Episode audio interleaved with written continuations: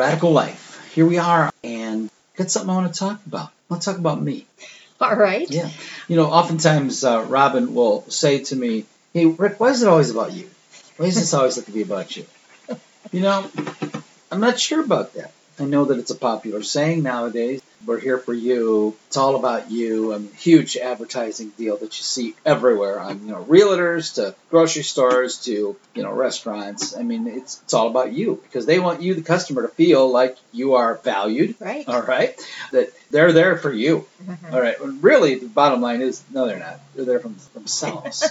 if they weren't there for themselves, they wouldn't be able to pay their bills. They wouldn't be able to have their cars, their houses, their boats, their Yeah. vacations, their care, whatever it might be. Business people, you know, they can say I'm there for you, but reality is no, they're not. They're there for themselves. Now, if they're really good at what they do, they're going to make you feel like they're there for you. They're going to serve you and they're going to give you the best because, again, what it does is it comes back around to them. Right. If There you- might be a small percentage. Sure, let's give it. A, you. yeah, I would say a tenth or two or something. Okay. I mean, yes, I, there's always a percentage of something thrown in there. But you know, this thing about it's all about you.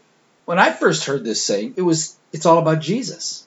And man, that just like set off bells. Like, Mm. yes, it is. That I mean, that is what we should go for. That is what we want to be about. But you know, the reality of it is, is as much as we want it to all be about Jesus, the one thing we all I think relate to really well is that we can how we make things about ourselves. How how it's all about me. Mhm. So when we get on these podcasts, I can talk about you. I really can. I can talk about my friends, my family.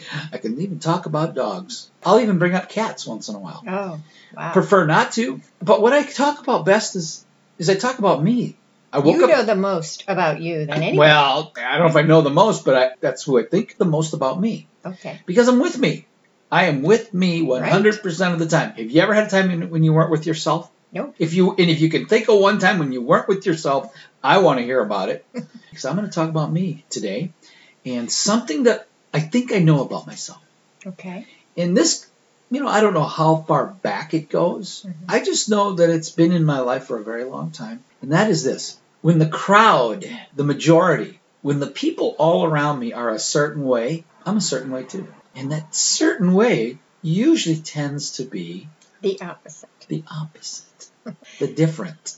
I learned this about you over time. Oh, come on. So again, I say this coming from the premise of I think I know this about me. Yes. I mean, I don't know if it's for sure. I don't know if I'm positive. Not all the time. No, but I think I know this about me, and that is when things come around that are traditional, especially traditionally religious, I really go the other way. hmm I go hard and fast. And if I'm not, if it doesn't appear like I'm going hard and fast the other way, that's because I'm doing double, going double time on biting my tongue, smiling, uh, sitting on my hands at times. And sometimes it works. Sometimes I lose control and go, okay, I sorry, I just can't, I just can't hold this any longer. I gotta say it. This I think I know about myself, and that is when it comes to religious tradition, I don't like it. Hmm. It doesn't work for me. When I try to play the part, here's the deal. When I read the Bible, there's not a whole lot of uplifting of falling into religious tradition stuff where, where it's really supposed to be in our lives. It's I really I really wonder. I, I probably developed this at a young age, teenage age, somewhere in there. Just if the crowd was running south, I headed north. If the if everybody said no, we're going north, I'd be like, what's down south? I mean, it's just something that I think I know about myself. I'm that way. Again, I could try to play along, I could try to go with the crowd, but it just doesn't work for me. It doesn't feel right. Everything inside me goes, all right, now you're really being a phony. I mean, it's not a great feeling to know that everybody's sitting around thinking about you going, why does he always have to be different? Hmm. Why does he always have to say stuff like that? Or why does he have to be like that? Robin, you got a thought? You got, That you are, you go against the grain. I definitely am against the grainer. All right. But God kind of created you that way, don't you think? Or what made you want to be that way? You just looked at something and Again, I don't know if I want to be that way. That's just the way I am. yes, okay. Can I control? Yeah, I can control. it. I can bite my tongue. I can sit on my hands. I can put on a smile. You know, put on my glasses so people don't see that my eyes are rolling. To so much of what's being said, so much of that I don't agree with, so much that I know is not Bible. I mean, there's so much being said in Christianity that they're like, no, that's not in the Bible, but somehow they made it Bible-ish. I mean, there's just enough words to it that it sounds like it could be Bible, but it's not. There's so many things that people believe that aren't in the Bible, that, but they're toting it as Bible stuff. hmm They're they're saying again. Some people see it as oh, he's just getting on a soapbox again. Maybe I am. Maybe I am. It's not like I'm looking for So it. So when you see something and it doesn't seem to match against the Bible, something stirs inside of you, Oh, and then Oh, you don't know what to do with that stirring. You don't know whether to speak out, hold back, and you have to make a decision in that moment on Right. how you're going to react to it. yeah, Yeah, I mean, if I make a decision in the moment, you know, the decision either say something or not say something. Right. So let's say I decide to say something. Then I say it and, and I just go, well, I'm saying it here, so here I go. And it's not like I launch off and go, oh, how can I hurt somebody's feelings? right. That isn't my thinking. That's not my intention. That is not even close to where I want to go with anything I say. I can just say this it's no fun to step on toes. It's no fun to make somebody feel not good. I love making people feel good. I love making people laugh. I love making people think, and I love people to be encouraged. But in that process, it seems like toes get stepped on. Well, when you are challenging someone's place where they are, maybe they're just really comfortable where they are, and when you get challenged, yeah. So what do you look like? What, is, what, what does it look like when Robin gets challenged and it doesn't feel good?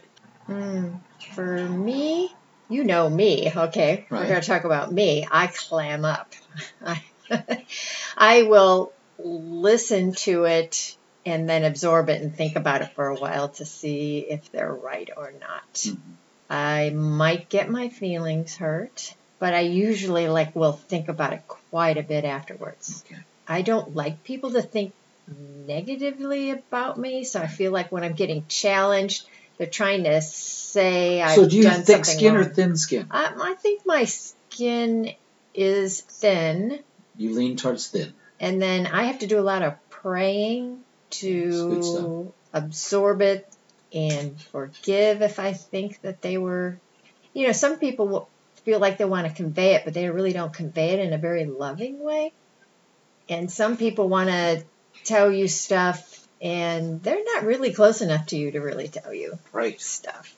I mean, if you're a pastor, you probably have more of a, a platform, but when other people want to like, just tell you something just because they may have an observation about you, Right. they're always forgetting that, you know, you're looking at the splinter in somebody else's Yes. eye when you have a big boulder in your own. So you have to be very careful about throwing stones at people. Depending on where a person is at at the moment that they listen to it, the moment that you're talking to them, depending on maybe a bunch of different things, how they're feeling. Let's say they come into it, they're just not feeling well. They're, they're really tired. Let's say they're tired, they're Yeah. wore down, they've been beat down by the week, they've been listening to lies, okay? And then, you know, they come across me. All right. And then I, I'm in my, maybe not a rare moment, but I'm just in my moment, you know, doing what I do, saying what I say, talk about. Right? I listened to a guy last night talk about how little that he believed that people think about God. That God, that Jesus is in a person's life, and how little people. And I'm thinking, what? Because I'm like, I feel like he's in all of my thoughts. I feel like he's in every decision that I make. I feel there's nowhere God don't go in my mind. There's nowhere that he isn't. That, that was just so odd to me to hear him talk about it like that. I would agree with him. I do think people don't think of God first. If you're saying you do, then that is awesome. that is awesome. It's where we all need to be. Right. We always think of God last. We pray to Him last. We He's not the last resort. He should be our first resort. I agree. He should. something comes along, something presents itself, you know, an opportunity, go to God. Go to God. Who should you share your faith with? You know, I, from what from what I read in the Bible, you should share your faith with everybody. You should hear a no, because we already have the go. Go into all the world, make disciples of all nations, baptizing them in the name of the Father, Son, and the Holy Ghost. Mm-hmm. Go. I don't read no into the whole world. It's go into the whole world. So you go till you get a, a red light. So I got a green light. We just you know, if somebody says, I really wonder what I should do, you should go. Go. Just go. Go till you get the red light. Put the pedal to the metal and let it roll. But You you're, when you go, you still feel God's with you, right? As you're going. but you Right. can't do it without it. Yeah, so it's not like you're going on your I'm own not, strength. I'm not and going. you're- I'm not going sharing about me. right. I'm going sharing about Jesus. I'm talking about the Lord. I, Mhm. I mean, I can't save them. All I can do is share with them the message of salvation and who it is that saves. It's Jesus that saves. yes. So that's what we share. That's where we, we go. We got to go in, in where, and where do we go?